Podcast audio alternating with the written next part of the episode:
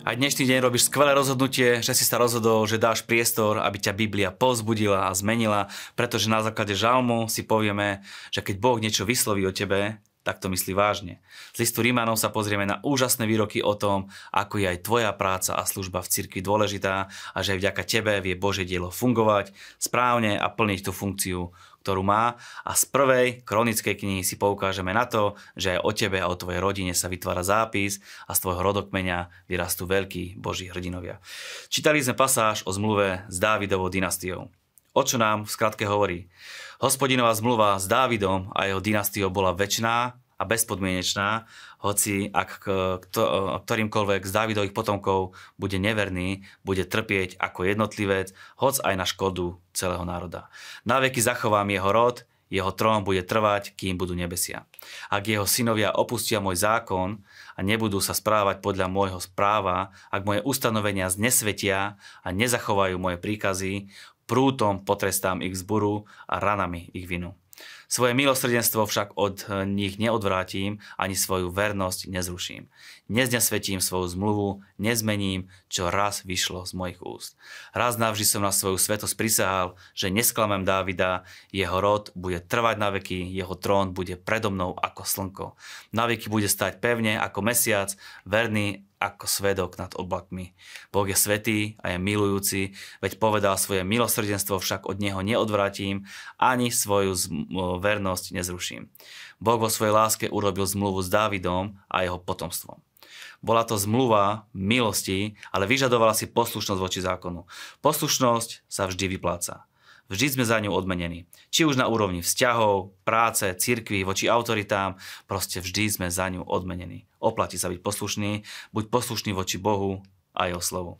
Za túto poslušnosť máš garanciu v podobe Božieho zaopatrenia a Božej ochrany a budeš zahrnutý do Božích plánov, ktoré Boh s tebou má.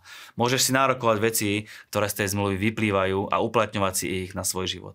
A ešte jedna vec. Boh nezmení pohľad na teba.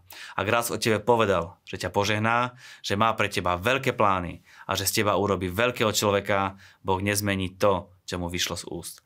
Myslel to vážne. Príjmi tie veci, do ktorých ťa povolal, má s tebou obrovské plány, lepšie ako si dokážeš naplánovať ty a lepšie ako si dokážeš predstaviť a pomyslieť. Z listu Rímanom si prečítame fantastické výroky a pasáže a povieme si k ním pár slov. Pozbudzujem vás teda, bratia, pre Božie milosrdenstvo, aby ste odovzdali svoje tela ako živú, svetú, Bohu príjemnú obeď, ako vašu rozumnú službu Bohu slúžme Bohu celým svojim telom. Je to príjemná obeta a spôsob, aký sa Bohu páči. Nech má Božie dielo z našej práce nejaký užitok.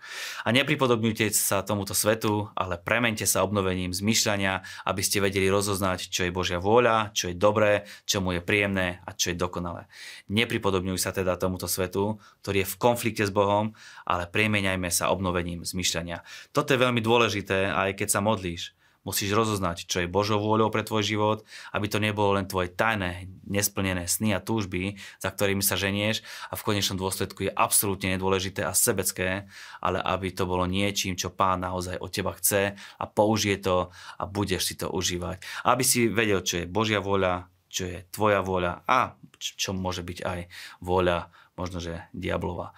Mocou milosti, ktorá im bola daná, Každému z vás hovorím, aby si nenamýšľal o sebe viac ako treba, ale aby si o sebe zmýšľal tak, aby konal rozumne podľa toho, akú mieru viery každému udelil Boh. Miera viery, o ktorej sa tu hovorí, je sila, ktorú Boh dal každému veriacemu na naplnenie rôznej práce v cirkvi a keďže táto sila pochádza od Boha, neexistuje žiadny základ pre povýšenectvo či samospravodlivosť, nemáme byť na čo pyšný, všetko máme od pána. Lebo ako v jednom tele máme mnoho údov, ale všetky údy nekonajú tú istú činnosť, tak sme mnohí jedno telo v Kristovi, ale jednotlivo sme si navzájom údmi. Máme však rozličné dary podľa milostí, ktorá nám bola daná. Pavol nám tu krásne prirovnáva kresťanov k orgánom ľudského tela. Všetci vieme, že v tele máme veľa orgánov a údov, každý má inú funkciu, ale všetky sú potrebné pre zdravé fungovanie tela. Tvoja úloha v cirkvi je jedinečná a potrebná, keď to tak možno nevidíš a nevnímaš, si súčasťou obrovského celku aj vďaka tvojej úlohe celé telo funguje správne a naplňa tú funkciu, ktorú má naplňať. Nesnaž sa robiť niečo iné, čo možno robia iní a chcel by si to robiť ty. Nemôžu predsa všetci robiť to isté, buď verný na tom, čo robíš, aj vďaka tebe bude Božia církev rásť a napredovať a budeš sa cítiť skvelé, budeš šťastný a budeš dokonale zasadený v dome hospodinovom a uvidíš výsledky a dôležitosť tvojej služby. Je nádherné, keď je človek naplnený a šťastný svojou službou, vtedy sa cítiš plnohodnotný, naplnený z takej služby a z takej služby sú požehnaní aj ľudia cirkvi a Božie dielo rastie. Určite vytrvaj, si nesmierne dôležitý pre Božiu prácu. V prvej knihe kronické sme čítali detálne rodokmene izraelských rodín. Priznávam, nemusí to patriť k tvojim najobľúbenejším častiam Biblie a možno sa ti to nečíta ľahko. Tu je potrebné si ale uvedomiť, kvôli čomu je to v Biblii presné rodokmene a roky nám potvrdzujú pravdivosť Biblie a to sú, a tu si vieme pospájať, kto bol koho synom, vieme pospájať rôzne osoby do konkrétnych rodín. Nie si obyčajný človek a tvoja rodina nie je obyčajná rodina dokážeš urobiť veľa vecí pre pána a takisto aj tvoji potomkovia vďaka tvojej službe, vďaka tvojim modlitbám, takisto vedia urobiť extrémne veľa pre Božiu prácu. Existuje rodokmeň, kde je tvoje meno a za ním sú tvoji potomkovia. Keď si ľudia budú ten rodokmeň čítať, uvidia, akých úžasných hrdinovia vyšli z tvojej rodiny a každému bude jasné, že tvoj vplyv na mnohé generácie a ľudské životy je veľký. Ďakujeme, že ste partnermi tejto služby. Nech vás Pán mocne požehná. Majte úspešný a víťazný deň.